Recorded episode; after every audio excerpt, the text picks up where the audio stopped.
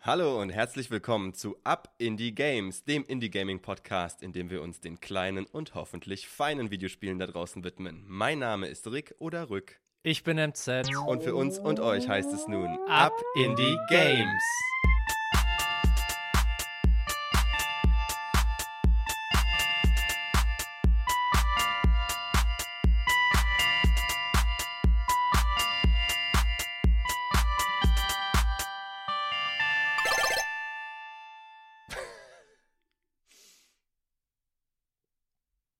Ich wollte mal gucken, was passiert, äh, wenn ich einfach mal nichts sage. Wolltest du gucken, ob ich anmoderiere Ja? oder Ja, wie? na, anmoderiert habe ich ja schon, das ist ja schon passiert. Aber äh, loslegen zu quatschen, das äh, mache ich ja sonst immer. Ich wollte mal schauen, äh, wann du anfängst. Naja, ich dachte, das ist schon unsere vorgegebene Formel, dass du einfach anfängst damit. Haben wir hier so eine einsteige. Strikte Struktur drin, ja? Na, du bist doch schon eher so der Moderator der Show, würde ich sagen. Ja, meinst du? Ja, Ja, okay, du machst gut, die. Anmoderation, Abmoderation. Du hast es alles inszeniert, äh, initiiert. Das ist dein Podcast-Network. Ja, wir können ja auch mal tauschen, ne? Ups. Nö, ja aber ich finde es schon ganz geil so. na, irgendwann, vielleicht mal bei einer Special-Folge oder so, dann äh, können wir auch mal irgendwie so ein bisschen uns abwechseln. Ja, gerne. Und äh, du gibst mir vor. Äh, ich äh, wollte noch mal, ich muss mich räuspern. Äh, das ist ein Aspekt zum Sprechen heute. Ich bin etwas angeschlagen. Äh, das ist dann bestimmt auf der Aufnahme zu hören.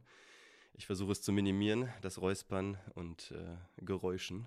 Ja, ich glaube, wir machen beide gerade eine harte Phase durch und alles angestrengt, alles tut weh, alles muss irgendwie ein bisschen Zeit zum Ruhen haben, aber wir haben nicht wirklich Zeit für uns oder um uns auszuruhen. Die Jahreszeit äh, wechselt auch, es wird kälter merklich. Also ich habe eigentlich schon zur warmen Jahreszeit Adieu gesagt. Ich habe noch einmal in der Sonne getanzt an einem freien, äh, kinderlosen Tag. Äh, habe ich es geschafft, in den Club noch zu gehen mit Außenbereich und dann nochmal abzudancen und Bye-bye zu sagen.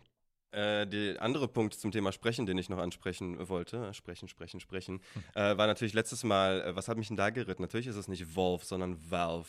Da hat es natürlich voll recht und ich habe nochmal drüber nachgedacht, aber ich glaube, das habe ich auch letztes Mal schon gesagt. Ich, äh, da ist mir das Wort Vault irgendwie untergekommen und da habe ich mich total, da habe ich mich da ganz vermixt. Aber das wird mir ja wahrscheinlich eh dann in irgendwelchen Kommentaren dann nochmal äh, näher gebracht. Aber als Disclaimer, ich habe das schon gecheckt, jetzt mittlerweile. Und auch na nachgeschaut und mir sagen lassen nochmal. Aber jetzt haben wir auf jeden Fall das als Meme für unseren Podcast. Ja, ich kann da mal was zusammenschneiden, genau. Dann äh, noch eine Sache, Nachtrag zum letzten Mal. Wir haben uns ja über Steam unterhalten, da haben wir gar kein Ende gefunden und dann noch unser letztes Game rausgekickt. Ja, wir sind leider trotz äh, Abbruch des Podcasts äh, mittendrin eine Stunde zu spät gekommen. Aber über Steam können wir so viel quatschen, das können wir auch gerne über mehrere Episoden immer wieder so ein bisschen reinstreuen, weil sowieso alles, fast alles, was wir zocken, äh, also diese Indie-Games, spielen wir über Steam. Punkt war aber, glaube ich, wir waren uns einig, Steam hat eine ganz große Rolle und einen ganz festen und wichtigen Platz in der Indie-Gaming-Szene und einen großen Beitrag zu dieser geleistet. Ja, und Gaming allgemein, definitiv. Und Und, auch. Vernetzen von ähm, Gamern halt. Also ich spiel, bin immer noch in Kontakt mit Leuten, mit denen ich vor zehn Jahren gespielt habe. Habt ihr auch im echten Leben schon teilweise äh, getroffen und da richtige äh, Kontakte und Freundschaften auch schon geknüpft. Sehr früh schon dieser Social Network-Aspekt, ne? Total, über dieses ja. gemeinsame Hobby dann eben, was verbindet, das Gaming und Online-Gaming. Ja, Ja. das auch halt viel einfacher macht, halt zusammen zu spielen, indem man halt dann einfach guckt, oh, diese Person spielt es gerade. Ich kann jetzt irgendwie mit drei Knopfdrücken diese Person auf diesem Server joinen und wir zocken das zusammen. Oder ich frage so, hey Rick, hast du Bock, dieses Koop-Spiel zu spielen? Und dann starten wir das einfach gleichzeitig, anstatt dass man da irgendwie groß rumplanen muss. Ja, dieses Community-orientierte, das hatten wir letztes Mal auch schon herausgestellt, das ist da ganz zentral. Und bestimmt gibt es auch Kritikpunkte, was jetzt Steam angeht. Darüber können wir vielleicht ein anderes Mal nochmal sprechen. Also ich könnte auch sagen, also wir hatten letztes Mal die äh, IPs aufgezählt, die äh, denen zuzuschreiben sind. Das fand ich ich fand das jetzt nicht besonders viele für so einen großen Konzern, den es schon so lange gibt.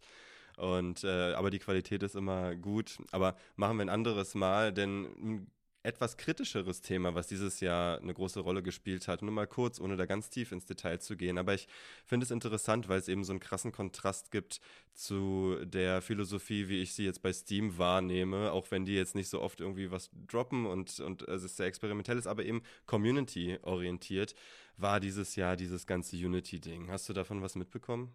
Ja, wie du schon gesagt hast, dieser Riesenkontrast war, war ja auch so, dass die total offen sind mit den Developer-Kits, das ganz viel rausgegeben haben, dass da Mods äh, entstehen und halt Community-driven Sachen halt entstehen. Ich bin mir sicher, du kennst auch diese äh, Filme oder halt diese Clips, die ja teilweise mit diesen Charakteren aus Team Fortress oder aus irgendwelchen mm, mm. äh, Half-Life-Sachen gestaltet sind. Ja, ja, also klar. da kann man halt total kreativ sein und ganz viel Sachen mitmachen und das fördert Valve bzw. Steam ja auch total.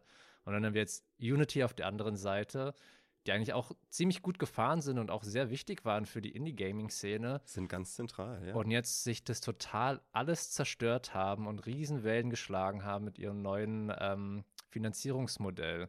Kannst du das vielleicht nochmal erklären für unsere äh, ZuhörerInnen? Also ich kann es gar nicht so erklären, weil es äh, total, also es war ursprünglich schon schwierig. Ne? Ich habe das am Anfang noch ein bisschen mehr verfolgt und es ging ja um dieses Installs, ich weiß nicht mehr, wie das jetzt genau hieß, aber es ging da um diese Erfassung von Installation und es war gar nicht klar, wie Installation jetzt definiert mhm. ist und wie das erfasst werden soll.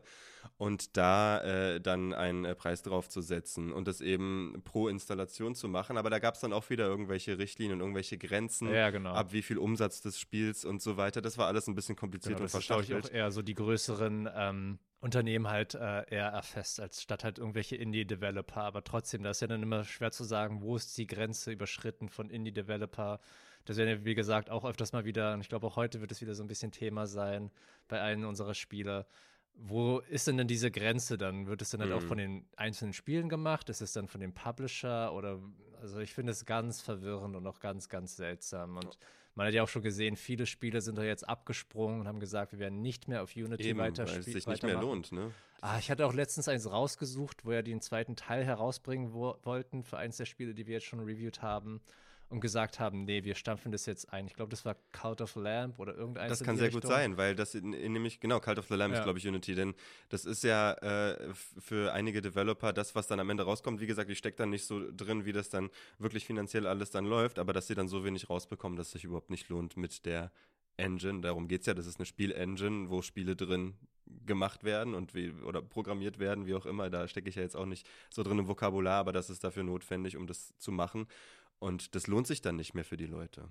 Naja, und auch sowieso, wie die das dann halt messen, finde ich sehr seltsam. Also ich bin mir sicher, du kennst das auch. Man installiert sich manchmal Spiele, hat Bock, die zu zocken, aber dann hat man halt so viele andere Sachen zu tun oder man geht doch wieder zurück zum Old Reliable, das Spiel, das man schon tausendmal gespielt hat, wie bei dir vielleicht zum Beispiel Race the Sun, anstatt halt dieses Spiel nochmal äh, neu zu starten, weil das ist ja auch dann nochmal immer eine Zeitinvestition neues Spiel anzufangen, sich auf das Gameplay, die Story und alles einzulassen. Wie gesagt, man spielt halt nicht sofort jedes Spiel, das man installiert. Und manchmal deinstalliere ich Spiele, die ich halt noch nie gespielt habe. Wie sollen die das dann jetzt messen, ähm, wenn ich es dann halt nochmal installiere wieder? Das ist dann halt jetzt zu diesem Counter halt hinzufügt. Also ich finde diese Messbarkeit davon sehr, sehr fragwürdig. Ja, und dann wurde ja auf jeden Fall auch gut zurückgerudert. Da kam ja nochmal ein Nachtrag, eine Entschuldigung richtig. Da wurde etwas am Modell geändert. Das heißt, es betrifft jetzt alte Versionen von äh, Unreal, wollte ich immer jetzt sagen, äh, von Unity nicht mehr. Ganz und sicher, weil ich, ich habe ja gehört, die wollten irgendwelche Änderungen machen, aber im Prinzip, glaube ich, haben ja gesagt, so ja, nee, wir bleiben jetzt doch darauf bestehen, fuck you. Es ist halt einfach so. Also der letzte Stand, auf dem ich bin, ist, dass es jetzt nur die neue Version betrifft, die 2024 rauskommt und dann erst ab so einer Pro- Langzeit äh, supporteten ähm, äh, Version, die ja dann halt viel kostet.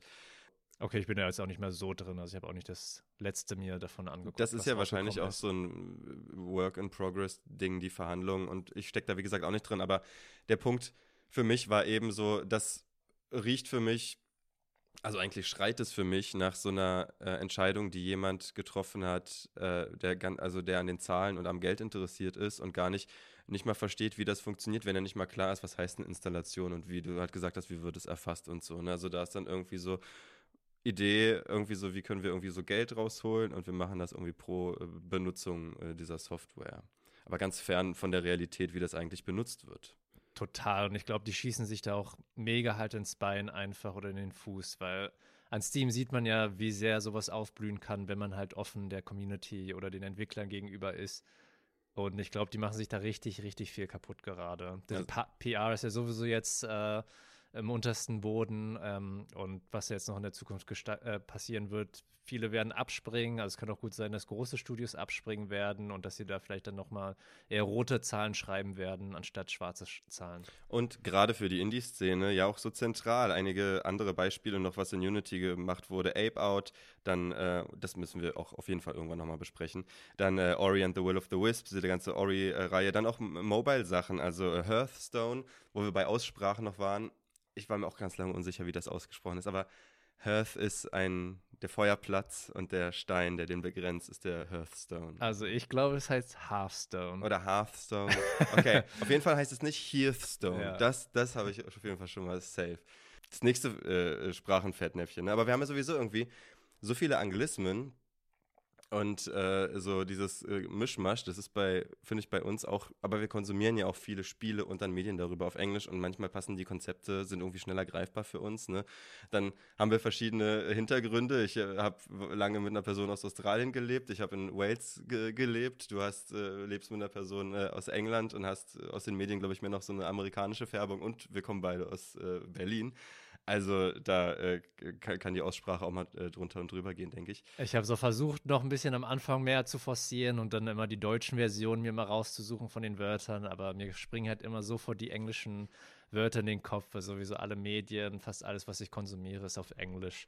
Und die fliegen ja. mir halt einfach viel einfacher zu als die Deutschen. Und es ist auch manchmal einfach awkward und komisch, halt, das dann so forciert Deutsch äh, komisch, auszusprechen. Ja, ja und halt äh, so. äh, seit ich jetzt auf äh, Instagram ja so ein bisschen unterwegs bin, weil wir die äh, Clips rausbringen und äh, manchmal so Announcements machen, da begegne ich ja dann auch anderen irgendwie Clips von jüngeren Content-Creatern und Leuten, die da halt irgendwie so Sachen machen. Und die reden ganz, ganz, ganz viel Englisch und Deutsch Mischmasch, wo ich dann manchmal mich noch so zurechtfinden muss, ja, okay, das ist ja ne, schon noch eine andere Sprache. Also zu dieser Jugendsprache habe ich dann auch schon gar nicht mehr so die Verbindung. Ein Spiel, in dem es ums Schießen geht, ist das erste, das äh, ich heute mitgebracht habe. Und zwar ist es Gunbrella aus dem Jahr 2023, ganz frisch sogar, äh, rausgekommen. Ich habe zum ersten Mal aber letztes Jahr schon davon gehört. Da habe ich die Berichterstattung von PAX. Das ist so ein australisches Videospielfestival. Hm, kenn ich. Da habe ich, was versteht PAX eigentlich? Ich glaube, Penny Arcade. Irgendwas mit Arcade auf jeden Penny Fall. Arcade Expo oder sowas. Irgendwie so, ja. Da habe ich da schon mal was ge gehört und das ist ähm, entwickelt von Doinksoft. Die kenne ich von äh, Gato Roboto, falls du das kennst. Sagt dir das was? Ich habe schon mal gesehen. Ich glaube, du hast es mir auch mal gezeigt. Auch grafisch sehr ansprechend. Erinnert so ein bisschen an irgendwie so 70er, 80er äh, Cartoons oder irgendwie so in der Art. Ah, nee, dann nee, gar nee. nicht. Das ist so minimalistisch, so wie Minute. Also auch dieses Weiß auf ja, ja, so schwarz-weiß, so das erinnert mich irgendwie, ja, genau. aber irgendwas, irgendwas sowas, so, das, so, ja. Nostalgie kommt mir da ja, irgendwie doch, auf. Nostalgie ja sehr. Also ganz minimalistisch, so ein bisschen Gameboy-mäßig eigentlich. Mhm. Und da äh, bist du eine Katze, die ein Roboter ist, also Cat-Robot. Ja. Werden wir sicher auch nochmal reviewen. Können Zukunft. wir machen, ne? Das ist, glaube ich, eins für, so, wo wir eher kürzere Spiele, ja, so, so Kurzreviews zusammentragen. Rapid ne? Und Publishers äh, Devolver Digital, also ah, wieder ein ja. Spiel aus der Rumpelkiste der äh, crazy Beiträge zu Indie-Games und Konzepten und Gameplays und Variationen zu Gameplays.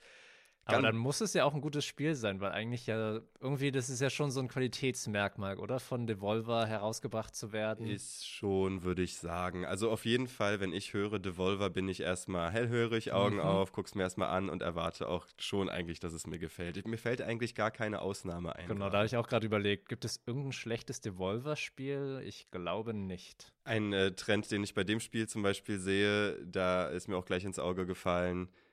Das ist ein Spiel, das startet im Fenster. Und zwar jedes Mal. Und das muss ich erstmal umstellen. Das ist mir auch aufgefallen bei Indie-Spielen, bei dieser Pixel-Grafik. Vielleicht liegt es jetzt auch an meinem Computer, aber eigentlich bei anderen Spielen passiert mir das nie. Aber bei dem, ist dir das auch schon mal aufgefallen? Oder ist es bei dir gar nicht? Vielleicht liegt es ja auch irgendwie an meinem Setup, aber ich habe irgendwie so dieses Trend, ein Trend von Indie-Spielen ist mir aufgefallen, dass die oft im Fenster starten.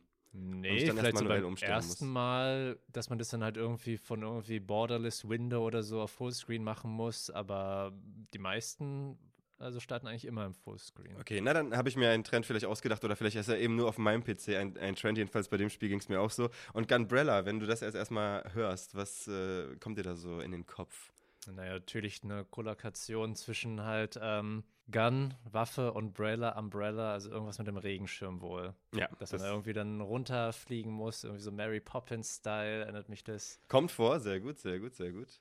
Ja, also Und sonst erst, weiß ich nicht. Erstmal, also Gunbrella, du hast recht, es geht um diese Waffe, die ist ganz zentral, zentral die ist ein Umbrella und eine, eine Gun, eine Shotgun, wie du äh, gesagt hast. Und ähm, da erstmal zur Grafik, es ist so eine wundervolle Pixel-Grafik. Äh, ich vergleiche das gerne zu Celeste. Es ist ja eben auch so eine bergige Landschaft im Hintergrund, auch wenn der Vibe ein bisschen anders ist, so nächtlich moody, aber auch eben so bergig und die Charaktere und die Welt, das sieht alles so ein bisschen Celeste-mäßig aus, wie das da gestaltet ist. Es ist vom Gameplay her ein 2D-Action-Plattformer, auch wieder Devolver-typisch. Das ist ja ein Standardgenre und ja auch für mich ein, so ein Genre. Deswegen bin ich ja auch so hellhörig geworden, als ich das Spiel da beim Announcement gesehen habe. Und dann irgendwas mit Guns natürlich, irgendwelchen großen Projektilen und irgendwie schwierigen Gegnern, von denen man irgendwie die Muster auswendig lernen muss, oder? Das ist jetzt nämlich der Gameplay-Twist. Es ist wie ein Twin-Stick-Shooter, dass du also mit dem rechten Stick äh, äh das Aiming, also das Zielen machst. Nur es ist eben nicht top-down, sondern es ist eben so ein 2D-Plattform. Aber du zielst eben mit deiner Shotgun, mit diesem Gunbrella und hast noch andere Moves. Also du hast diese Standardsachen, dass du springst und auch so einen Wall-Slide und so einen Wall-Jump machen kannst. Du gehst von Screen zu Screen quasi. Also das ist schon so wie also jetzt Katana Zero oder so andere Spiele, wo du halt immer von einem Level, der ein Screen ist, zum nächsten gehst, wobei du schon dich noch ein bisschen mehr bewegst. Und es gibt nicht nur Action-Screens. Also es ist nicht immer nur eine Challenge pro Screen und dann nächste Challenge und nächste Challenge, sondern du hast auch immer Abschnitte, wo du mal in ein Dorf kommst und dann mit Leuten redest und Shops, Shops hast und so. Also es ist so ein bisschen Zelda-mäßig aber im, äh, im 2D-Plattforming-Format. Und dann sind dann aber die neuen Bildschirme oder Abschnitte dann halt auch sozusagen der Checkpoint. Also es ist halt nicht, dass du in diesem einen in einem Sektor bist und dann kämpfst du dich zur Hälfte dadurch und hast so einen Checkpoint und dann spielst du das zu Ende, sondern du musst es in einem Mal durchspielen oder wie ist das? Nee, es gibt dann explizite Checkpoints, die sind nicht in jedem Screen, die sind aber alle paar Screens dann verteilt okay. und da kannst du dann laden und dann bist, wirst du auch äh, regeneriert. Naja, und also zum Gameplay, das, das machst du halt, du hast noch diesen äh, Gunbrella, der macht so einen Dash, den kannst du in jede Richtung machen, also der kann dir, wenn du den nach oben machst, kann der dir sozusagen auch so einen Double Jump geben oder wenn irgendwo äh, Kabel gespannt sind oder Seile, kannst du so Zipline-Ding mit dem machen. Du kannst den so aufspannen und Projektile damit abwehren von Gegnern und du kannst, wie du das gesagt hast, so Mary Poppins-mäßig so langsam fallen. Also so wie so ein Fallschirm den benutzen. Also es ist schon sehr viel, was du mit dem machen kannst. Aber das ist ja cool mit dem Abwehren. Ich glaube, das äh, ist auf jeden Fall so ein ganz großer Twist halt, weil meistens ist ja, man muss ganz viel ausweichen und irgendwie nach hoch springen und dann so Bullet Hell-mäßig, das ist halt alles voll mit irgendwelchen Projektilen und Gegnern.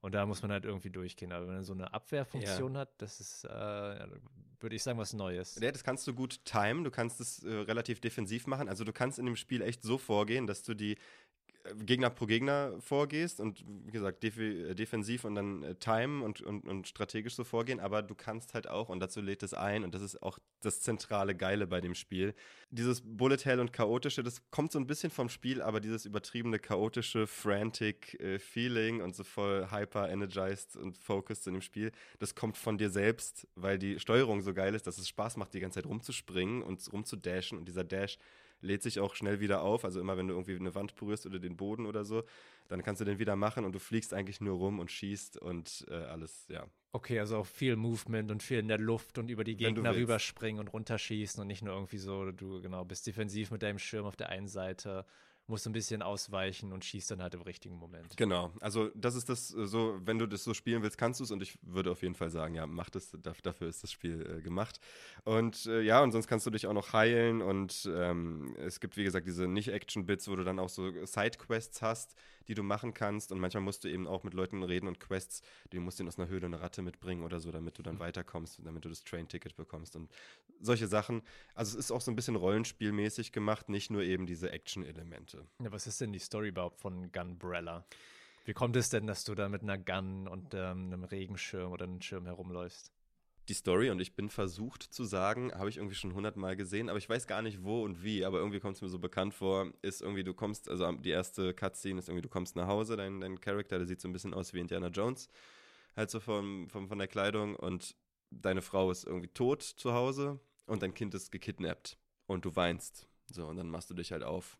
So, und du hast diese Gunbrella dabei, alle Leute, mit denen du redest, die reden irgendwie so über das Ding, als wenn das irgendwie so was Bekanntes ist. Das ist aber irgendwie so ein bisschen so Mystery und auch irgendwie so ein bisschen Danger. So, was ist denn da los so mit diesem Gunbrella und du hast das irgendwie so? Das habe ich irgendwie noch nicht so ganz gepeilt, was da los ist.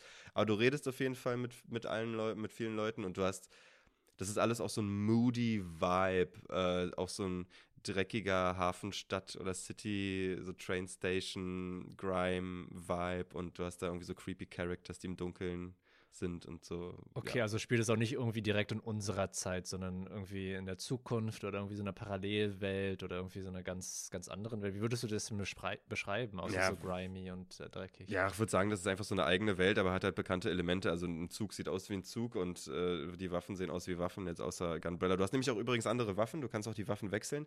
Du hast auch dann so einen äh, Flammenwerfer oder Assault Rifle und die, die haben dann begrenzte Munition, bis das verbraucht ist und dein Gunbrella, deine Shotgun, die hat unendlich Munition. Ah, das ist cool.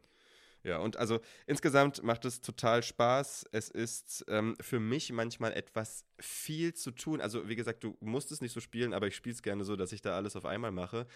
Und dann habe ich zu wenig Finger manchmal. Also ich brauche dann zwei Daumen. Also um zu springen und gleichzeitig, also A zu drücken und gleichzeitig da zu zielen mit dem rechten Stick, das ist schon ein bisschen viel. So. Und dann gleichzeitig noch zu schießen, das kannst du auch über einen Trigger machen. Ja, und Ja. du musst ja springen und dann halt schon irgendwie den nächsten Move auch planen. Also ich glaube, das ist auch ganz viel, was dann halt mit Übung kommt Ja, und Muscle Memory. es ist genau wieder so ein Spiel, auch wieder Devolver-typisch, äh, Action und du musst reinkommen in den Groove, aber wenn du drin bist, dann passt das. Story, ich weiß nicht. Ich dachte am Anfang irgendwie so, ja, jetzt geht's los, die Story ist irgendwie auch noch geil on top, aber hat mich jetzt irgendwie noch nicht so gepackt. Ich will aber auch nicht zu viel verraten, weil es sein kann, dass da doch irgendwie noch so ein Twist kommt, aber jetzt erstmal weiß ich nicht so wirklich, was da, was da abgeht, außer das, was ich hört sich ja schon so ein bisschen an, dass irgendwie wegen Gunbrella ist eine Frau getötet worden und dein Kind Wahrscheinlich. worden oder irgendwie sowas in der Art. Ja, also Musik habe ich auch schon gesagt, ist so ein bisschen jazzy und passt zu dieser, zu diesem ganzen Vibe. Was kann man denn da so für Gegner erwarten? Also sind es so diese Standardsachen? Gibt es da irgendwie besondere Bosses oder irgendwie sowas in der Art? Ähm, ja, also du hast äh, immer mal wieder Bosse, genau. Du äh, hast, so- also in dem Level, ich schieße die eigentlich relativ schnell tot, deswegen bekomme ich von denen nicht so viel mit, aber das ist dann diesen, diese typischen äh, 2D-Plattformer-Gegner. Das sind hier also Frösche oder manchmal auch so kleine, oh, ich weiß gar nicht, ob das Roboter sind oder irgendwelche anderen Viecher. Ich habe mir das nicht so angeguckt, weil, ich- weil ich da wirklich schnell durch ähm, äh, schieße und springe. Aber das sind halt kleine Dinger, die hin und her laufen und mal so ein Projektil abfeuern und auch die Umgebung hat dann Projektile und so Sachen, die sich bewegen.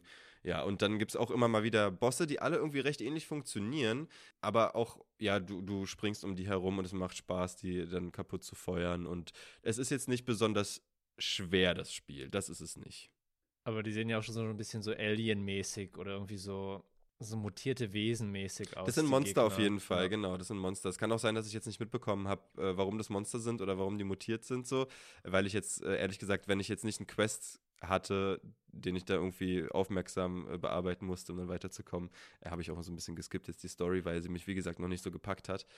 Äh, genau, das gibt halt irgendwie verschiedene Wesen und äh, die Leute, die sind aber halt auch alle irgendwie Menschen und du kannst mit denen, mit denen reden, ja. Also gibt es auch Dialoge und natürlich, wie du gesagt hast, eine Story definitiv. Genau, also du hast dann auch so Dialogoptionen. Für die Quests brauchst du das äh, ganz oft und das ist dann so ein Listensystem. Also du kannst dann Antworten und Fragen aus so einer Liste auswählen und dann musst du auch manchmal bestimmte Sachen machen, um weiterzukommen eben. Also du kannst diese Sachen auch nicht skippen. Okay, aber du hast auch gesagt, es gibt Optional Quests. Was sind denn da die dann ähm, die Rewards dafür? Also warum sollte ich denn sowas machen? Ja, ähm, ich habe noch keine zu Ende gemacht, das weiß ich nicht. Aber weil, also das war dann irgendwie für mich Zeitverschwendung und das war dann auch irgendwie so, ich sollte einem irgendwas dann holen aus einer Höhle und irgendwie wieder zurückbringen. Und ich brauchte das nicht und ich wollte einfach nur weiterkommen. Ähm, erstmal in der Main Story. Und da musst du aber tatsächlich alle machen, glaube ich. Äh, jedenfalls war das jetzt soweit bei mir eigentlich relativ klar, was ich als nächstes machen Mhm. musste, um dann weiterzukommen, ja. Okay, und gibt es irgendwelche Upgrades oder irgendwas, was man sich da kaufen kann oder irgendwie äh, weiterentwickeln kann? Also du hast ja schon gesagt, man kann Waffen einsammeln, aber kann man da noch irgendwie was in die Richtung machen? Irgendwie höher springen oder irgendwie der Fallschirm schlägt fest dazu oder irgendwie sowas in der Art? Ja, also du kannst so ein bisschen die Waffen der upgraden. Regenschirm. Der, der Fallschirm. Ja, der Fallschirm, der, der, ist ja manchmal ein Ist ja Fallschirm. so ein bisschen, ja, Ja. Also du kannst die Waffen so ein bisschen upgraden, dass sie mehr Schaden machen, aber jetzt irgendwie so Weiterentwicklung oder so. Und die, so viele verschiedene Waffen gibt es da jetzt auch nicht, also so eine Handvoll, habe ich ja vorhin ein paar gesagt. Aber äh, die sind auch, die fu- funktionieren auch verschieden, die sind auch eigentlich ganz gut abwechslungsreich, aber dann muss ich auch sagen, die Shotgun funktioniert schon am besten. Also du, da gewöhnst du dich am Anfang dran und ich bin dabei auch geblieben und benutze eigentlich die anderen Waffen gar nicht. Okay, hast du denn irgendwelche Kritikpunkte für dieses Spiel? Irgendwas, was dir jetzt nicht so sehr gefallen hat? Du hast ja schon ein bisschen gesagt, die Story hat dich jetzt nicht so gegriffen. Ja, hat mich irgendwie nicht so abgeholt und ja, das mit dem, mit dem Steuern, also wenn du wirklich diese, es hat nun mal wirklich viele Möglichkeiten zu steuern und zu schießen und zu springen und zu machen im Angebot. Und wenn du die alle nutzen willst, ist es schwierig, aber gut, das ist dann äh, selber schuld so, ne? Aber da war ich manchmal dann überfordert. Und manchmal brauchst du das auch, manchmal ist wirklich viel los im Spiel und du musst viel machen. Dafür gut, das Gameplay ist, es ist, es funktioniert gut, es ist ja responsive, um dann wieder so ein äh, englisches Wort einzustreuen, aber das fühlt sich gut an, das ist tight, du hast wie das nächste, aber äh, das ist wirklich knackig und gut, aber eben manchmal auch teilweise dann viel. Ansonsten habe ich keine Kritikpunkte. Es ist, ähm, auch selbst wenn die Story nicht, nicht mich so abgeholt hat, wie gesagt, finde ich den Vibe irgendwie cool. Der, das ist irgendwie alles, macht, macht Spaß, macht so einen guten Eindruck, ist ein gutes Paket so für sich. Und ich finde ja oft ist das Gameplay ja wichtiger als die Story. Also ich kann es eine geile Story haben, aber wenn das Spiel nicht Spaß macht zu spielen, dann werde ich das, glaube ich, auch nicht zu Ende spielen. Also bei manchen Spielen, die sind natürlich eher so story-driven, ähm, aber ich glaube, das ist ja natürlich ein Spiel, wo das Gameplay im Vordergrund steht. Und wie du gesagt hast, also scheint es ja schon eine steile Lernkurve zu geben bei dem Spiel, aber ich glaube, wenn man das dann draus hat, ähm, das sieht schon ziemlich geil auch. Dann basht man den einen Gegner, springt über den Ja. rüber den anderen, schießt den in den Rücken, den anderen stößt man dann nochmal in irgendwelche Spikes rein oder sowas. Das sieht schon auf jeden Fall ganz lustig aus, finde ich. Ja, das ist halt genau dieses Ding, dass du dann in diesem Flow drin bist und es einfach Spaß macht und auch so ganz befriedigend ist, ja, wenn du es dann Adrenalin geladen. Ne? Genau. Dann äh, komme ich zur Bewertung, weil du natürlich einen Regenschirm dabei hast. Äh, ist mir als erstes eingefallen, irgendwie so, kennst du diese Regenschirmhalter, die immer so am, am Eingang irgendwo bei jemandem zu Hause stehen, Klar. die so Trichter sind? Mhm. Und dann manchmal sind die so chromfarben. Und dann sind die immer so chromfarben, also halt so, so verchromt. Und dann ähm, sind die irgendwie auch immer dreckig. Und ich mag die irgendwie nicht. Und die sind irgendwie unten immer nass drin. Die verteile ich. Und zwar ähm, kriegt Gunbrella von mir drei von fünf Regenschirmhaltern. Von dreckigen, verchromten, nassen Genau, Regenschirmhaltern. als, als äh, Award von äh, mir. Denn ja, also es ist äh, wirklich ein gutes äh, Paket, macht Spaß, hat seinen eigenen Style, Gameplay ist super, hat aber jetzt, also passt einfach in dieses ganze Devolver Environment, dieses ganze, was du dann von denen erwartest schon und ist, ist genau so ein Ding und macht Spaß. Okay, drei hört sich aber ziemlich hart an. Ich dachte ja mindestens vier Punkte für so ein Devolver-Spiel. Und du hast ja, denke ich, dich auch sehr auf das Spiel ja schon gefreut. Es ist auf jeden Fall so, dass ich äh, 3,5 gerne gebe, wenn ich denke, da hat alles gepasst und es ist äh, so ein gutes Paket delivered und da ist nichts dran zu meckern. Bei dem Spiel ist eben so dieses nicht abgeholt werden für mich irgendwie so ein Ding. Das kann auch, das ist auch natürlich Geschmackssache, aber es ist eben meine Bewertung. Und das Gameplay, ja, das ist auf jeden Fall richtig gut. Das macht das eben solide und das ist eben auch das, was mich dabei hält. Deswegen für mich drei ist ähm, da angemessen. Alles klar.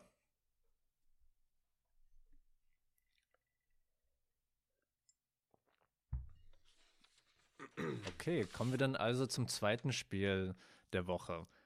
Rick, was hältst du denn so von Aufbauspielen? Hast du denn früher vielleicht auch äh, Anno gespielt oder irgendeins der Anno oder Aufbauspiele, die es so früher gab? Siedler, glaube ich, war ja eins davon auch. Das habe ich selber nie ge gezockt.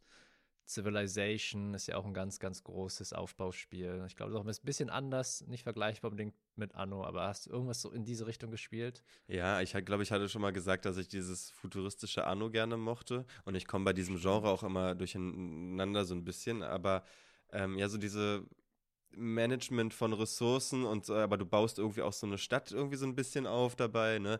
Ah, das ist bei mir sehr spezifisch, was mir da gefällt. Also ist, wenn City Skylines sowas ist, das mochte ich schon immer gern. Das macht mir Spaß.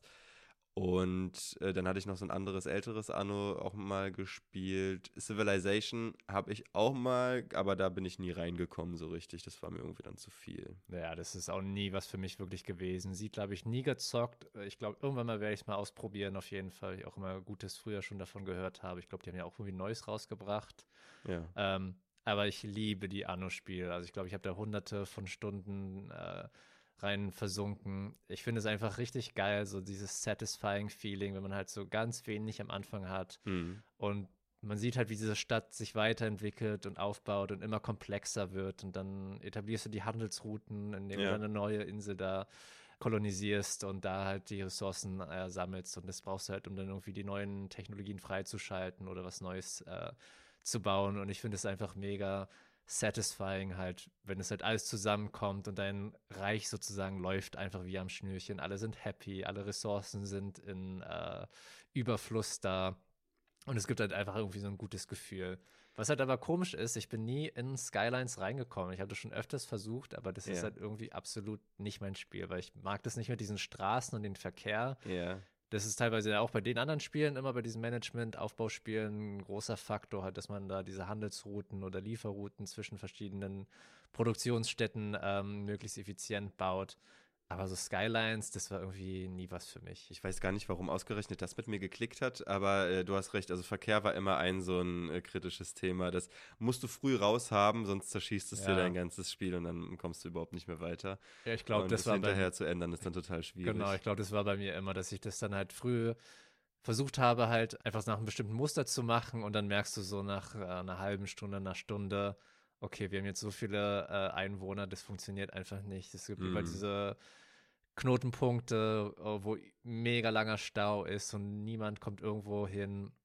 Und es läuft einfach alles schief und ich habe das hingeworfen und Mhm. gesagt, Der Smiley wird rot, der Ja, Bevölkerungszufriedenheits-Smiley. Ja, also dann so eine vielleicht mit dem Genre verwandte oder halt so ein entfernter Cousin-mäßig verwandte Sache, die ich gerne mag, sind so diese Tower-Defense-Sachen, aber auch auf so einem Grid gerne, wo du verschiedene Möglichkeiten hast, dann aber auch so fast schon städtemäßig da was zu arrangieren und auch eigene Routen, nicht vordefinierte Routen, sondern auch die äh, Gegnerwellen dann zu lenken quasi und dann da abzugraden, die, die Türme und alle Waffen und so, was du da hast. Sowas mag ich auch total. Das ist ja auch nochmal wieder so Management-Style, dass man da Ressourcen Genau. irgendwie gezielt einsetzt und überlegt, was brauche ich als nächstes. Ja. Dann musst du auf jeden Fall auch mal irgendein Review machen zu einem Tower Defense Game. Also Ja, da hab da ich auch auf jeden Fall auch tief drin, ja. Ja. Okay, aber das Spiel, über das ich heute äh, berichten werde, heißt Ixion. Ich glaube, nach einem griechischen Gott ist es benannt. Ich kann jetzt Ach nicht so, mhm. sagen, oder irgendwas aus der Mythologie. Ja, ich kann jetzt leider nicht sagen, obwohl ich Geschichte studiert habe. Kann ich leider nicht viel darüber äh, erzählen. Genau, Ixion ist äh, ein ähm, Aufbau-Management-Spiel, ganz so im Sinne von Anno. Ähm, es wurde am 7. Dezember 2022 herausgebracht. Entwickelt wurde es von Bulkwood Games, ähm, einem französischen Studio, und herausgebracht von Casido Games. Das Spiel an sich ist, finde ich, ganz hübsch. Die Cutscenes sind auch äh, wirklich schön gemacht. Ähm, aber anders als bei Anno geht es halt nicht darum, äh, Inseln zu besiedeln und da die Ressourcen zu nutzen, sondern wir sind im Weltall. Und zwar sind wir sozusagen bei der Folge von der Ausnutzung der Ressourcen auf der Erde. Wir haben alles ausgebeutet und wie das Ökosystem der Erde steht kurz vor dem Kollaps. Wir haben es halt zu weit getrieben mit den äh, Handelsrouten und Ressourcen ausnutzen unseres Planeten. Und wir müssen äh, jetzt expandieren oder wir müssen sozusagen uns alle auf eine Arche begeben oder halt der Großteil der Menschheit, Mhm. um ähm, als Spezies weiter zu bestehen. Und das machen wir, indem wir halt ins Weltall reisen und versuchen, andere Planeten zu besiedeln. Also ein bisschen werden wir wieder den äh, Zyklus äh, fortsetzen, aber wir haben das ja jetzt auch schon so ein bisschen mit Elon Musk und dem Mars besiedeln. Irgendwie haben wir keinen Platz mehr auf der Erde und müssen ein bisschen äh, weiter über den Tellerrand hinausschauen. Also irgendwie auch eine Zukunft, die gar nicht so unrealistisch ist und äh, Es wird eng auf der Erde ja, langsam. und Aber auch, dann auch eine Folge sein von unserer Lebensweise. Ja, wir haben ja genug Ressourcen machen. für alle eigentlich. Aber gut, Platz ist so, Platz wird tatsächlich irgendwie Aber knapp, wir ne? werden auch immer mehr und mehr. Also müssen wir gucken, ist nicht alles unendlich. Also du äh, erkundest schon mal, wie das äh, so gehen kann. Das stelle ich mir jetzt erstmal ziemlich krass vor, das Spiel, wenn das jetzt auch mehrere Planeten. Es kommt darauf an, wie detailliert du. Also du besiedelst Planeten, ja? Ja, das ist eigentlich der Ziel. Das Ziel war auch dann anfangs, ähm, den Mond zu besiedeln. Also das ist sozusagen unsere erste Mission, die wir Aha. machen. Ähm, und wir haben halt einen ganz bestimmten Hyperdrive. Wir brauchen ja natürlich immer, wenn irgendwas so um Space geht, ja. dass wir uns irgendwie fortbege äh, fortbewegen. Ähm, und genau, wir versuchen halt mit diesem Hyperdrive dann zum Mond zu kommen, um den dann halt zu besiedeln. Dabei läuft aber irgendwas katastrophal schief und wir zerschießen den Mond mit unserem Hyperdrive. Also irgendwas ist da schief gelaufen mhm. und der Mond ist komplett zerstört. Und irgendwie landen wir in irgendeiner Art Kyro-State oder irgendwie landen wir so ein bisschen in der Zukunft. Ich erinnere mich auch nicht mehr ganz genau, was da passiert ist, ob wir dann irgendwie in einem Wurmloch landen oder irgendwie sowas und so ein bisschen weiter in der Zukunft landen. Auf jeden Fall, wenn wir in das Spiel wieder wieder einsteigen, ist die Erde komplett zerstört. Also es ist mhm. alles verwahrlost. Es gibt einfach keine Menschen mehr auf der Erde, weil natürlich, wenn der Mond zerstört wird, kennt natürlich, glaube ich, jetzt jedes Kind mittlerweile mit ähm, Ebbe und Flut. Flut wie sehr dieses ganze Sonnensystem ähm, voneinander abhängig ist und das halt alles zusammenspielt. Und indem wir halt diesen Mond zerstört haben, haben wir das alles durcheinander gebracht mhm. oder einfach unsere Auslöschung ähm, vorangeschritten. Und genau, wir sind in dieser Zukunft und wir schwirren mehr oder weniger im Weltall herum und wir besiedeln jetzt nicht direkt Planeten, sondern unsere Aufbaufläche ist unsere Arche, also unser Schiff, das sich Tikkun ah, okay. nennt. Genau. Und wir sind aber der Commander bzw. die Commanderin dieser riesigen Arche, die die letzte Hoffnung der Menschheit darstellt. Mhm. Dabei verwalten wir halt das Schiff ganz klassisch, indem wir halt uns um den Aufbau von Gebäuden kümmern. Das heißt, wir müssen uns um Essen kümmern, wir müssen uns um Wohngebiete äh, halt oder Gebäude kümmern für unsere Bevölkerung. Wir müssen Produktionsstätten herstellen und dafür dann wieder Sonden herstellen, die dann ähm, die Ressourcen suchen im Weltall und Transportschiffe und also was Minen wir müssen uns um Drohnen kümmern, die die Ressourcen abbauen, zum Beispiel dann Eis, sodass dann in Wasser verwandelt wird, mit dem wir dann halt diesen Essensanbau halt äh, betreiben können.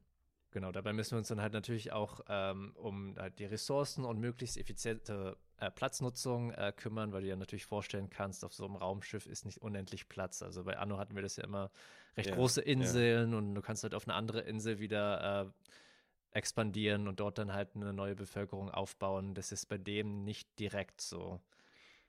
Wie äh, funktioniert es denn mit der, also es hört sich ja für mich jetzt, wie du das beschreibst, auch sehr story-getrieben an. Also das ist ein, mit Cutscenes und einer, so einer richtigen Geschichte, weil ich mir solche Management-Spiele ja eigentlich immer so szenario-basiert vorstelle. Ein Szenario und dann das nächste und dann das nächste und es ist eigentlich immer so ein gleiches ähm, gleiche Ausgangs- oder ähnliche Ausgangssituation und dann machst du ähnliche Sachen. Ist das hier irgendwie anders? Wie ist das irgendwie so, wie, wie, wie ist das Verhältnis zwischen der Gameplay, so Struktur von so einem Management-Game und hier der, der Story?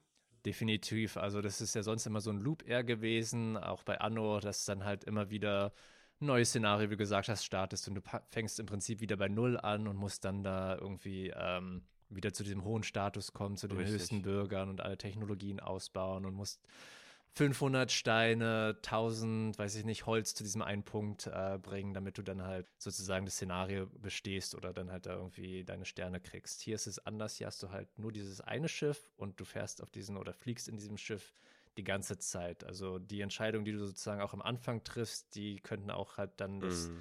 nicht unbedingt das Ende, aber halt auf jeden Fall, wie es weiter verläuft. Also man muss sich halt das schon ganz genau überlegen, wie platziere ich jetzt die Gebäude, wie kann ich möglichst effizient die Handels, also nicht Handels, Routen, ähm, aber halt die ähm, Produktionsrouten halt ähm, aufbauen. Das ist halt alles möglichst glatt äh, funktioniert, weil du hast auch diese bestimmten Halten, wo du dann halt immer nur eine Ressource äh, speichern kannst. Du hast halt nicht dieses Warenhaus, das halt, weiß ich nicht, Brot, äh, Stein, Holz und all sowas halt lagern muss, äh, kann, sondern du hast immer nur eine Ressource. Also da muss man halt immer ganz bedacht vorgehen, wie stelle ich das alles aus, dass halt diese Fabrik, die das herstellt, ähm, dort ablagern kann, damit halt die nächste Produktionsstelle das abholen kann, um mhm. da halt zu benutzen. Also du kannst auch keine direkte Route halt von der einen Produktionsstätte mhm. zur nächsten äh, etablieren, sondern musst es da irgendwie nochmal zwischenspeichern. Mhm. Und diese Arche, dieses Schiff, das du dann hast, bewegst du das dann auch äh, irgendwie auf einer Karte zwischen Zonen oder Planeten hin und her? Oder ist der Weg dann vorgeschrieben und der, das ist einfach dann der Weg der, der Story und du begegnest dann immer halt äh, Szenario nach Szenario oder wie ist das dann? Nee, also es ist jetzt nicht direkt linear. Also du hast einmal diese Oberfläche in dem Schiff, da wo du halt diesen Grittern hast, ganz typisch Anno-Style, wo du dann halt die Gebäude und Aha. all sowas aufbaust und die ähm, Routen halt etablierst und dann hast du aber nochmal diese Oberfläche, wo du dann halt in diesem Sonnensystem bist. Und da kannst du dann mit deinem Hyperdrive auch nochmal herumfliegen. Ähm, da komme ich auch nochmal darauf gleich zurück.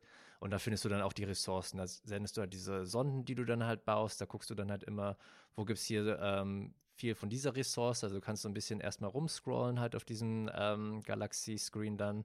Und dann schickst du da eine Sonde hin und die sagt dir dann, da ist so und so viel, äh, weiß ich nicht, Kohlendioxid mhm. oder Magnesium Und da lohnt es sich dann halt die Sonde hinzuschicken, die guckt es dann halt und da kannst du dann halt die Ressourcen dann halt mit deinen ähm, anderen Drohnen halt äh, abbauen und die rüber transportieren zu deinem Schiff. Genau, und da kannst du dich dann aber halt auch mit deinem Schiff herumbewegen. Manchmal ist es halt notwendig, damit du dann zum Beispiel näher an den Ressourcen bist, weil wenn du das dann halt vom anderen Ende des Solarsystems halt zu dir bringst, dann dauert es natürlich Ewigkeiten und mhm. natürlich muss es alles möglich effizient laufen auf deinem Schiff. Es müssen immer alle Ressourcen genug davon da sein. Und ähm, es gibt auch bestimmte Events, dass man halt zu manchen Planeten halt hinfliegen muss, um da zu gucken, kann, können wir den besiedeln, können wir da was machen. Also man muss auf jeden Fall auch dann mit dieser Tikkun, mit diesem riesigen Schiff halt ähm, sich äh, auf dieser Karte bewegen. Allerdings muss man dabei beachten, Energie ist natürlich heutzutage, aber natürlich auch in der Zukunft eine der wichtigsten Ressourcen. Und jedes Mal, wenn du dann diesen Hyperdrive, also das ist ein riesiges Schiff, diese Tikkun, wenn du die mhm. im Weltall bewegst, musst du dir das ganz genau überlegen. Das heißt, du musst einmal für die Energieversorgung allgemein auf dem Schiff mhm. sorgen. Ähm, das wird gemacht, indem du halt so eine Solar Panels halt baust an deinem Schiff. Ähm, und andererseits musst du aber halt auch Batterien bauen, weil sobald du an diesen Hyperdrive halt gehst, ähm, ist alles sozusagen ein Notbetrieb und alles läuft auf diesen Batterien. Und du kannst dir natürlich vorstellen, wenn dann äh, die nicht genug Batterien hast oder die nicht genug geladen hast oder auch gar keine Batterien hast, dann läuft da alles ganz, ganz schnell schief. Weil dann hast du zum Beispiel kein Essen mehr, also dann natürlich schaltet sich alles aus. Die Produktion halten an, deine Bevölkerung wird unzufrieden und es kann halt zu Protesten äh, führen und dann halt noch, noch zum Game Over, weil das ist halt auch ganz wichtig. Man muss halt immer die Zufriedenheit, auch wie bei Anno mhm, oder bei anderen mhm. solchen Spielen, immer die Zufriedenheit auch der Bevölkerung beachten wenn du jetzt dein Schiff so upgradest und, und, und da Sachen veränderst, modifizierst, hast du, also sieht dann quasi in jedem Spiel das Schiff gleich aus oder kann, hast du da auch so Designmöglichkeiten, das so an, anzupassen und zu gestalten, wie es dir gefällt? Nee, also du kannst auch das Schiff von außen ansehen, aber das machst du eigentlich dann nur, um diese Solar Panels oder irgendwelche anderen äh, Upgrades halt zu mhm. installieren. Also da verändert sich dann auch nicht so viel, außer dass dann halt so ein neues Panel einfach draußen angebracht ist. Also es gibt halt einmal die Innenansicht, die Außenansicht und dann nochmal die des Solarsystems. Ja, okay. Und die Außenansicht, die ist eigentlich relativ nutzlos, außer halt um, um, um halt neue Solarpanels zu installieren. Ja, wie gesagt, es gibt halt nicht irgendwie neue Szenarien, sondern es gibt halt nur dieses eine Szenario oder diese eine Kampagne, ja. wo du halt mit diesem einen Schiff dann von Anfang bis zum Ende halt ähm, überlebst oder halt, äh, genau, mit dem einen Schiff, mit dem du dann halt durch das ganze äh, Szenario gehst. Genau, allerdings sind wir dabei auch nicht auf diesen ähm, einen Sektoren nur beschränkt, sondern ähm, wir können halt im Verlauf des Spiels dann weitere Sektoren auf dieser Arche freischalten.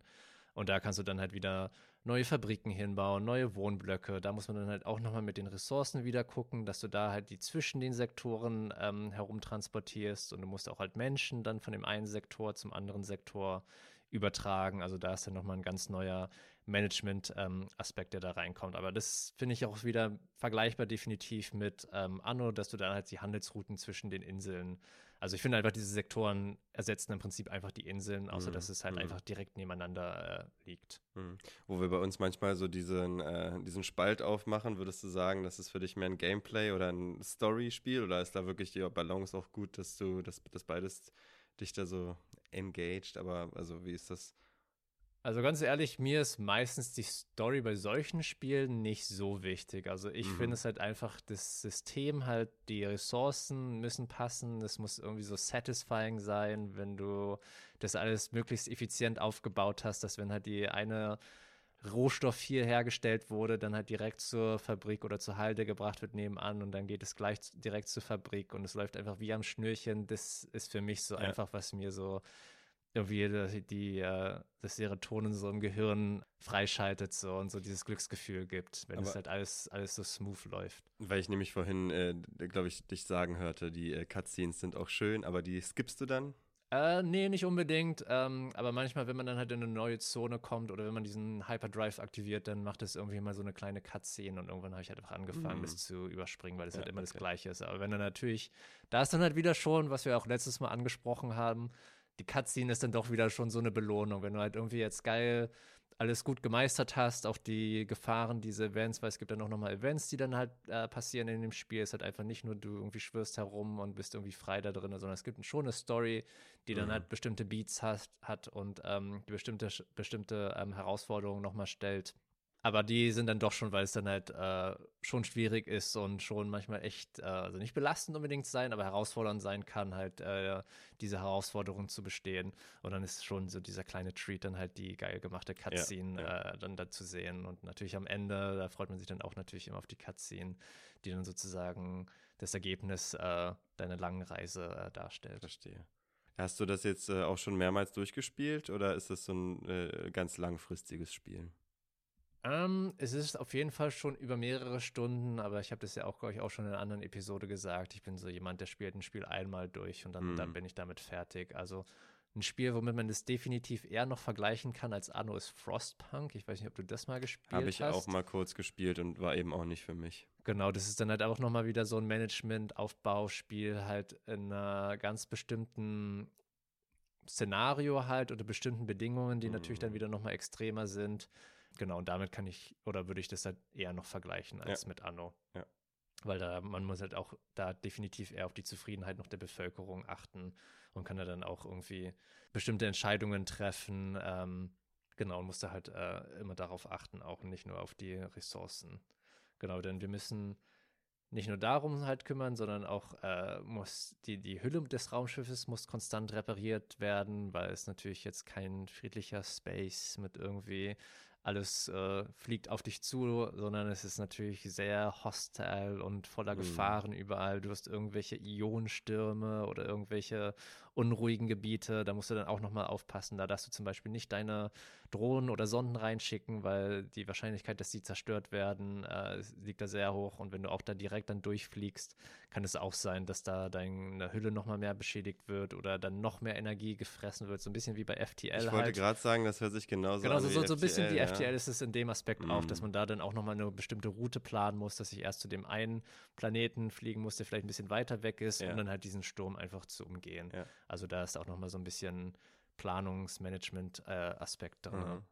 Genau, und wir müssen halt immer auch gucken, äh, wie gesagt, halt das Energiemanagement ist, spielt eine ganz, ganz große Rolle und da muss man halt immer gucken, was muss ich jetzt abschalten, was jetzt nicht gerade lebensnotwendig, vielleicht für den einen Abschnitt, was ist jetzt auch nicht lebensnotwendig, halt, wenn wir diese, diesen, diesen Space Travel machen, weil wie gesagt, der halt sehr, sehr viel Energie frisst. Und da muss man sich auch nochmal genau konzentrieren und gucken, was ist jetzt wichtig äh, in diesem Szenario, was brauche ich jetzt gleich. Ähm, aber da muss ich dann auch manchmal sagen, manchmal ist es halt ein Problem, das wäre dann auch einmal eine Kritikpunkte, dass dann halt diese Events passieren oder halt bestimmte Szenarien, diese Storybeats und die halt dann total unerwartet kommen und dann halt einfach irgendwie so dieses Wrench so halt in, ein, in dieses Getriebe halt ja, reinwerfen. Ja. Und ich finde, die waren manchmal schon sehr fies, dass die halt dein Spiel dann komplett zerlegt haben, weil es kann halt ganz, ganz schnell passieren, weil in solchen Spielen, ich weiß nicht, wie weit du das in Frostpunk oder halt in solchen Spielen dann äh, gemacht hast, dass wenn halt irgendwie so eine Sache schief läuft, das löst so halt diese Kaskade mhm. an weiteren Problemen einfach aus. Mhm. Und eine Sache läuft irgendwie schief oder so ein bisschen, laufen mehrere Sachen schief und du kannst dein ganzes äh, Spiel halt hinwerfen. Hast du also Autos, äh, Autosave? Genau, das ist, ist, dann halt öfters ja. passiert, dass ich mir dann ja diesen Event angeguckt habe. Geguckt, oh, okay, was, was passiert da? Was sind so die Voraussetzungen? Gibt es da vielleicht noch eine zweite oder eine dritte Phase, auf die ich mich vorbereiten muss? Und dann muss ich irgendwie noch mal eine halbe Stunde, bevor dieser Event halt passiert, das Spiel laden, damit ich dann halt sozusagen alles darauf einstellen kann, für diesen Event, weil mhm. dieses spontane äh, Reagieren teilweise, das ist richtig, richtig schwer. Wie gesagt, es kann irgendwie eine Sache, einmal ist irgendwie, da hast du nicht genug Energie für eine Minute und alles läuft einfach den Bach herunter und du kannst es im Prinzip in die Tonne kloppen, das, den, den, das Safe Game gerade. Mhm. Genau, also da ist es halt manchmal ein bisschen fies, aber ich finde, das ist völlig in Ordnung. Also manchmal sind die Events ein bisschen unfair gewesen, aber sich dann halt auf bestimmte Sachen einzustellen. Ich finde, da hätten die vielleicht ein bisschen so mehr Vorlauf geben können, äh, den Spielern, dass man weiß, äh, man muss sich auf eine bestimmte Sache vorbereiten. Ähm, aber ich finde es jetzt auch nicht so dramatisch. Genau, Platzmangel ist natürlich ein ganz, ganz großes Problem in dem Schiff. Wie gesagt, es ist da alles begrenzt. Deswegen muss man sich da ganz genau äh, überlegen, wie kann ich das möglichst effizient halt aufbauen. Und dann gibt es dazu auch noch Forschen. Es werden halt neue Technologien freigeschaltet. Ähm, es gibt halt ähm, Forschungspunkte, die du halt äh, kriegen kannst, indem du dann halt verschiedene Raumstationen oder Planeten irgendwie erforscht mit deinen Sonden.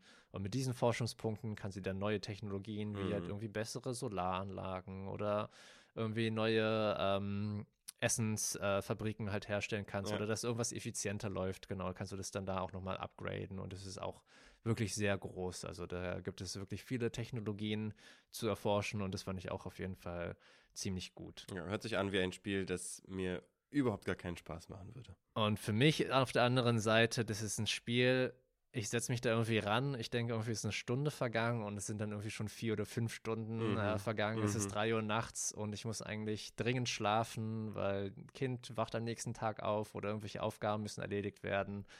Aber ich sage nur noch ein bisschen länger und dann ist es schon noch tiefer in der Nacht und Ja. äh, es- alles ist verkackt für den nächsten Tag.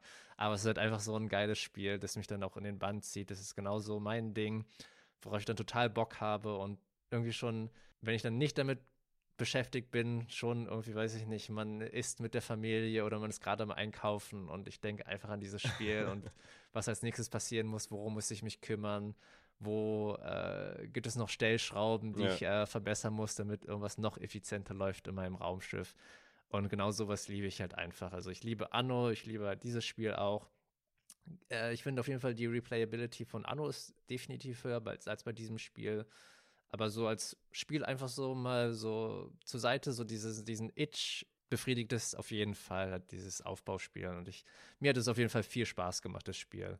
Deswegen, auch weil die eine sehr große Rolle spielen in diesem Spiel, habe ich die Bewertungseinheit Sonden ausgewählt und ich gebe dem Spiel Ixion 4 von 5 Sonden. Vier von fünf. Ja, Also, wie gesagt, also es gibt manche Spiele, die machen einfach so sehr Bock, dass ich halt an nichts anderes denken kann, ähm, als an dieses Spiel. So, also diese erste Sache, nachdem ich aufgewacht bin, irgendwie, ich habe einfach Bock, dieses Spiel weiter zu spielen, damit ich das halt dann noch weiter aufbaue, mein Reich und dass da alles irgendwie wie am Schnürchen läuft und ich bin der äh, Master des ganzen Geschehens und alle sind happy und alles läuft halt einfach gut. Es gibt einfach irgendwie ein geiles, befriedigendes Gefühl. Gibt es auch so einen äh, Ixion-Effekt, so ein Visual wie, bei- wie bei Tetris? Oder ich meinte ja, dass ich bei äh, Vampire Survivors das auch habe. Hast du da auch irgendwie sowas? Gibt es irgendwie so ein Visual, den du mit Ixion, der sich so einbrennt in, in. Nee, es ist ja immer irgendwie so ein bisschen anders, ne? Nee, ja, du hast ja natürlich diese top-down, isometrische halt Ja. Sicht auf die Dinge. Ja, fällt mir jetzt nicht direkt was ein, aber wenn du da die geilen Technologien freigeschaltet hast und alles passt halt einfach wie so ein bisschen, das ist schon wieder so dieser Tetris-Aspekt, dass dann halt schon irgendwie alle Sachen genau halt in die Ecke passen und du hast deinen äh, Platz halt irgendwie zu 100 Prozent oder weiß ich nicht, 95 Prozent effektiv ausgenutzt und alles ist halt voll äh, gestellt mit irgendwelchen Sachen, aber alles läuft halt, die Sektoren tauschen die Ressourcen untereinander gut aus, dein Energiemanagement ist richtig gut, du hast über die Batterien, kannst du viel eigentlich im Prinzip rumfliegen, wie du möchtest. Das fühlt sich einfach mega satisfying an Ja. und äh, ich liebe das einfach. Und es gibt Sonden, davon vier von fünf für Ixion und wir verschwatzen uns schon wieder im Z. Und deswegen äh, gehen wir zum äh, nächsten Spiel heute, dem letzten, dem dritten. Das ist das, was das wir letztes Mal rausgekickt hatten.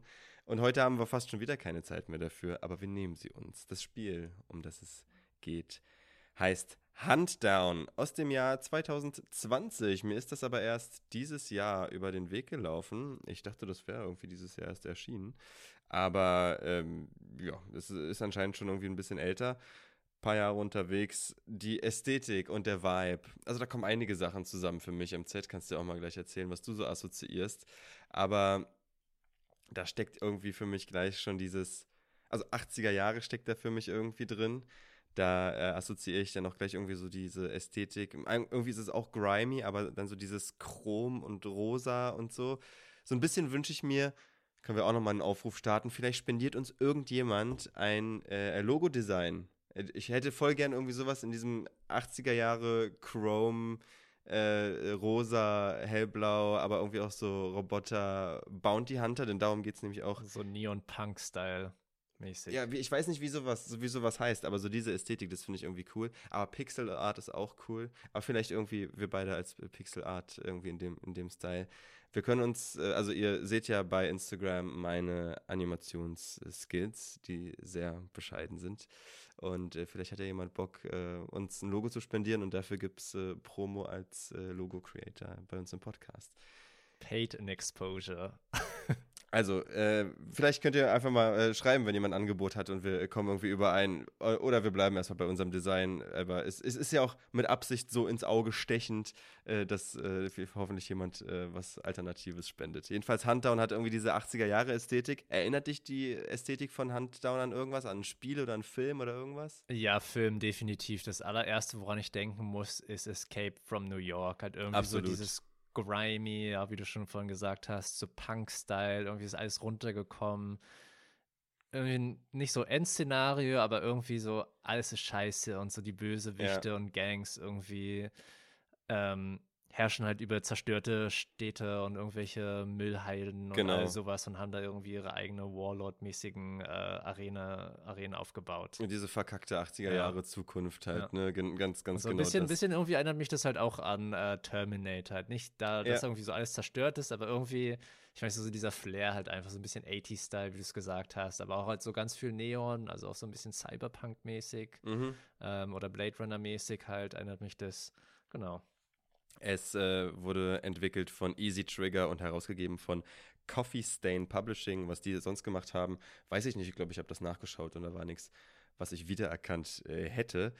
Und ansonsten hat das Elemente, was jetzt das Gameplay angeht und auch so Vibe-mäßig, äh, habe ich mir noch notiert von Metal Slug. Das hat bei mir irgendwie noch so äh, herausgeklingelt. Mark of the Ninja habe ich irgendwie auch da drin gesehen, aber wahrscheinlich nur wegen des Mm. Deckungssystems, wo du dich, ist ja ein 2D-Plattform-Shooter und äh, da kannst du dich aber auch so quasi in, in die Wand rein äh, in Deckung begeben. Weißt Äh, du, woran mich das erinnert? An so ein Game Boy Color-Spiel. Mission Impossible. Ja, konntest du das Ja, auch machen. genau. Irgendwie, das war so das erste Spiel, wo ich das entdeckt habe. Hundertprozentig gab es auch Spiele davor schon, aber irgendwie muss ich dann jedes Mal an dieses Spiel aus meiner Kindheit erinnern, wo man dann halt immer in diese Gänge reingehen konnte und sich da verstecken musste. Äh, Bei mir vom Vibe her klingelt es noch so ein bisschen bei äh, Blood Dragon, dieses, diese Far Mhm. Cry-Sache, da die es gab, weil es ja auch wieder dieses 80s-Ding ist, aber Gameplay-mäßig natürlich gar nicht. Blade Runner habe ich da irgendwie auch drin gesehen und Broforce habe ich irgendwie auch drin gesehen, vom Gameplay sehr sogar.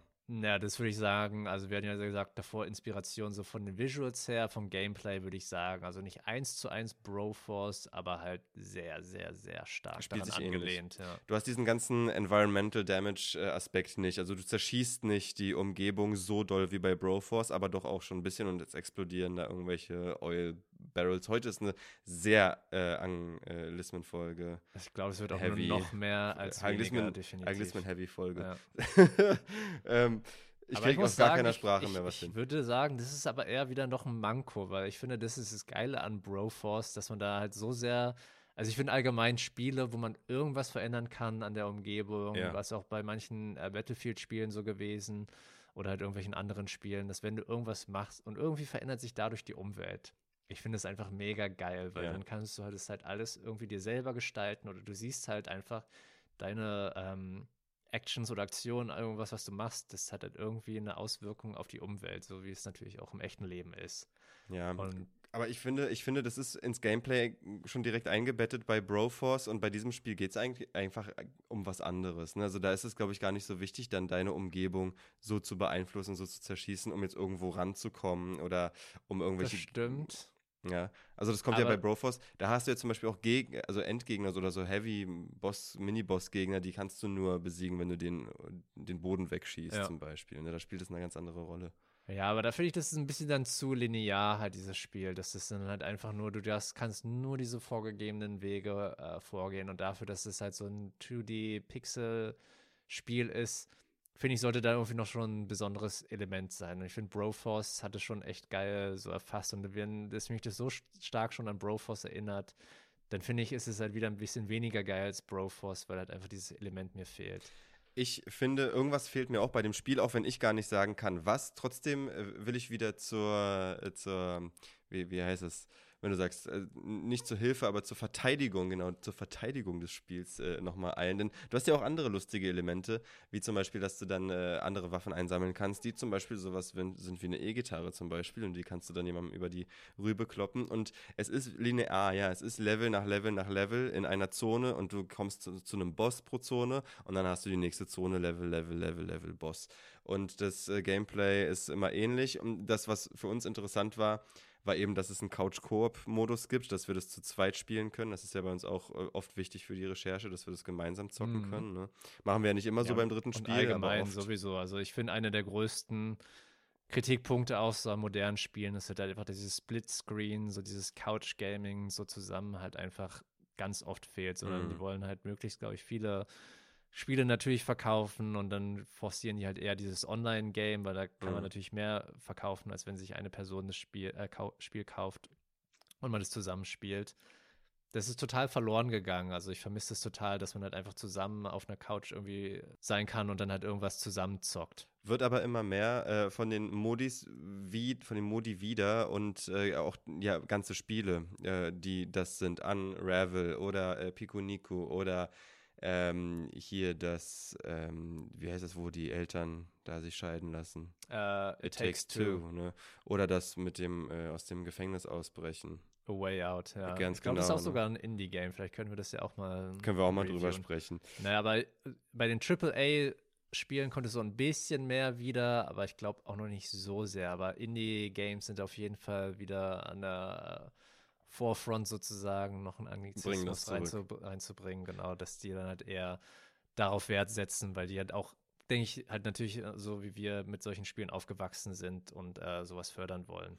So wie bei Huntdown, du ballerst dich, wie gesagt, linear durch Zonen, immer von äh, Level zu Level zu Level, bis du die Gegner dann, äh, die, die Bosse dann besiegt hast.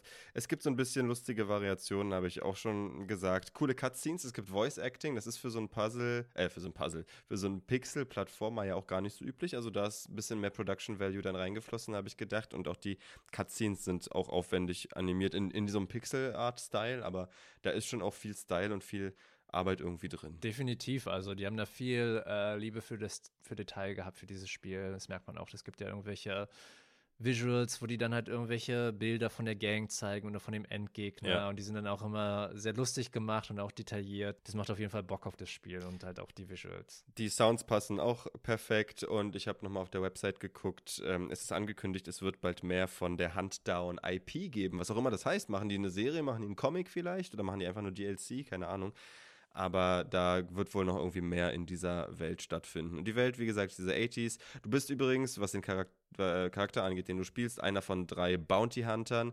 Einer ist ein Mensch, einer ist ein Cyborg, einer ist ein Roboter. Und ähm, du machst eben Bounty Hunter Sachen. Du hast diese, die Bosse sind halt alle irgendwie gesuchte Leute, ne? Und das ist die Story in so einer Welt. Okay, da erinnere mich dann das auch so ein bisschen an Robocop irgendwie. Irgendwie genau, diese 80er Jahre so ja. Sci-Fi-Zukunft. Kommen wir zur Bewertung, würde ich sagen, oder hast du noch irgendwas zu erzählen? Ähm, ich finde, ich, das Spiel hat auf jeden Fall auch einen humorvollen Aspekt. Also da gibt es so ein paar oh ja. Endgegner. Ich will da jetzt nichts spoilern, aber die haben definitiv auch zu Lachern äh, geführt, als wir die das erste Mal gesehen das haben. Das stimmt, ja. Also da sind die auch sehr, sehr kreativ gewesen. Und es ist zu diesem Grime auch dieses bunte Punkige noch so mit dabei. Aber das ist ja oft auch Element von dieser mhm. 80er. Also genau, bei, bei Terminator am Anfang hast du auch die Punks und so. Das ist, und ja, Escape from äh, New York und LA, die haben ja auch so sehr punkige Elemente. Gut, ich habe einen Vorschlag für eine Bewertungseinheit. Hau raus. Und zwar assoziiere ich direkt etwas äh, mit diesem ganzen Vibe und zwar Mullets, also Fokuhilas. Mhm. Äh, deswegen schlage ich das als Bewertungseinheit vor. Was schlägst du vor? Nee, finde ich gut. Wir können ja vielleicht da irgendwie noch ein bisschen Farbe reinbringen und irgendwie neongrüne äh, Mullets vielleicht äh, zusammenbringen. Vielleicht gibt es eine neongrüne Irokesen-Mallet, falls ja. das irgendwie was ist, so, eine, so ein Crossover. Also ich würde Handdown, äh, oder ich gebe Handdown, äh, drei von fünf äh, neongrünen Fukuhila-Mallets. Ich finde, es ist ein gutes Spiel an sich als Paket, aber dieses, dieser 3,5 Stamp, der für mich so diese Solid Foundation ist, um darauf aufbauend dann noch zu gucken, was ist noch gut und noch besser und so. Das hat es noch nicht erreicht, weil ich habe dieses Gefühl, da fehlt mir irgendwas, ich weiß nicht was. Ich habe das alles, die Elemente von dem Spiel schon alle irgendwie gesehen, die sind hier auch aber gut neu zusammengebracht, frisch und Nostalgia ist hier auch ähm, auf jeden Fall am Start und auch der Vibe, den ich mag. Und deswegen gibt es aber eine solide, und das ist für mich auch gar nichts Schlechtes, eine solide 3 an, ich versuche es nochmal zusammenzukriegen, neongrünen Fokuhila Mallets. Ich muss nur sagen, ich tue mir ein bisschen schwer bei dem nee, Irokesen Mallets. Sorry, ich hab's verkackt.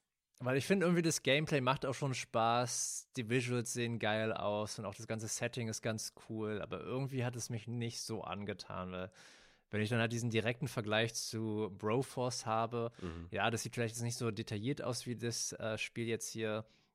Ist natürlich auch schon ein bisschen älter, aber so dieses Destructible Environment, dieser Aspekt, ich finde ihn einfach irgendwie zu geil. dass es hat, das hat mir einfach zu sehr gefehlt und es war mir dann ein bisschen zu linear auf dieses Spiel halt. Also es hat schon Spaß gemacht und ist auch schon ein guter so äh, Shoot'em Up, wie du gesagt hast, so Metal Mhm. Slug-Style.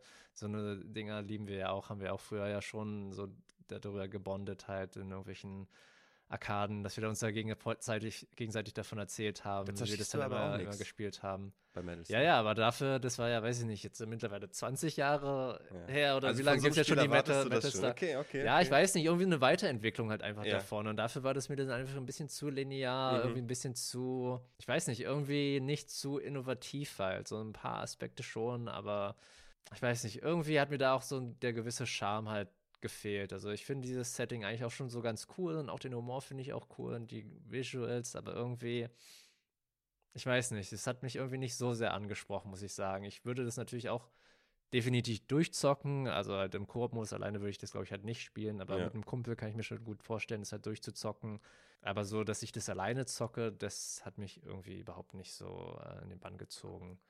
Wie das- viele Ja, ich weiß es halt nicht, ob ich dann irgendwie 2, 2,5 oder na, ich glaube, für 3 wäre es für mich Aha. nicht direkt. Ja. Sagen wir mal 2,5. Ich finde, das ist schon äh, harte, harte äh, Bewertung. Äh, 2,5 neongrüne äh, Neongrüne, Irokesen, Mallet Fukuhilas oder oder Fukuhila? Mallets. ja. Ja. Schon hart, aber das ist halt einfach meine persönliche Meinung. Ist ein gut gemachtes Spiel, aber es hat mich einfach nicht so sehr angesprochen, muss ich sagen. Machen wir so, dann waren es jetzt zwei oder zweieinhalb. Zweieinhalb. Dann von uns äh, zusammen äh, 5,5 von äh, 10. Wie, wie funktioniert das eigentlich? Oder machen wir irgendwann einen Durchschnitt? Haben wir uns auch noch gar nicht überlegt. Aber zusammengerechnet machen Nee, ich wir finde das erstmal so. zusammengerechnete, das äh, passt schon ganz gut, oder? Und dann aus 10. Ja. Neongrün, Neongrün, äh, äh, Fukuhila, nee, Irokesen, Fukuhila. oder Mallets. Oder mal erzählen. Das war doch ein kompliziertes, aber auch schönes Schlusswort, MZ. Und nochmal unser Aufruf. Ich habe es vorhin schon versucht einzustreuen. Wir brauchen ein Logo. Vielleicht hat jemand Lust, uns eins Euro zu spendieren und äh, vielleicht auch zu animieren. Und gerade bei Instagram möchte ich die Gelegenheit nutzen, diesen Aufruf nochmal zu starten. Wir brauchen ein neues Logo. Ihr seht, wie es gerade bei uns aussieht. Das ist alles per Hand gemacht. Das ist äh, von mir selbst gemacht und es ist eben überhaupt nicht äh, professionell gemacht. Und schickt uns auch sehr gerne Fanmail, wenn ihr irgendwelche Kritik an unserem Podcast habt oder wenn ihr uns widersprecht, was irgendwelche Reviews angeht. Ihr sagt, Huntdown war das allergeilste Spiel, das ich jemals gezockt habe. Schickt uns gerne eine Mail, schickt uns eine Nachricht auf Instagram oder TikTok. Bringt euch irgendwie ein, wir lesen eure Fanmail vor und antworten da auf jeden Fall drauf. Ich setze noch einen drauf. Ich mache einen Deal. Wer uns ein 5-Sterne-Review in der Podcast-App äh, äh, schickt, von dem lese ich, egal was er schreibt, äh, außer ihr verbreitet hier irgendwelche seltsamen äh, Parolen, die ich nicht unterstützen kann. Aber wenn ihr irgendjemanden grüßen wollt oder irgendwas, dann lese ich das vor. Du schüttelst deinen Kopf, findest du keinen guten Deal? Hört sich so ein bisschen nach Bestechung an. Das sollte doch schon der Natural Growth sein und nicht irgendwie für irgendwelche 5-Sterne-Reviews machen wir bestimmte Sachen für euch. So, ich habe es ausgesprochen. Die Mal- Qualität des Podcasts spricht für sich selber, Mal finde ich. Das sowieso. Und was auch immer ihr uns sonst da draußen mitteilen wollt, Kommentare, Anregungen, Fragen, Ideen für weitere Spiele, tut dies gerne per E-Mail an abindiegames.farnfunk.de. Folgt uns auf Instagram und TikTok, um immer auf dem neuesten Stand zu bleiben. Gebt uns fünf Sterne direkt an eurer Podcast-App und dafür lese ich eure E-Mail vor oder euer Review. Und abonniert unseren Kanal auf YouTube. Das hilft uns alles sehr. Vielen Dank an Niklas für die Musik. Vielen Dank an euch alle da draußen fürs Zuhören. Es war mir wie immer eine Freude, MZ. Mir hat es auch Riesenspaß gemacht. Dann bis zum nächsten Mal. Ciao, ciao. Tschüss.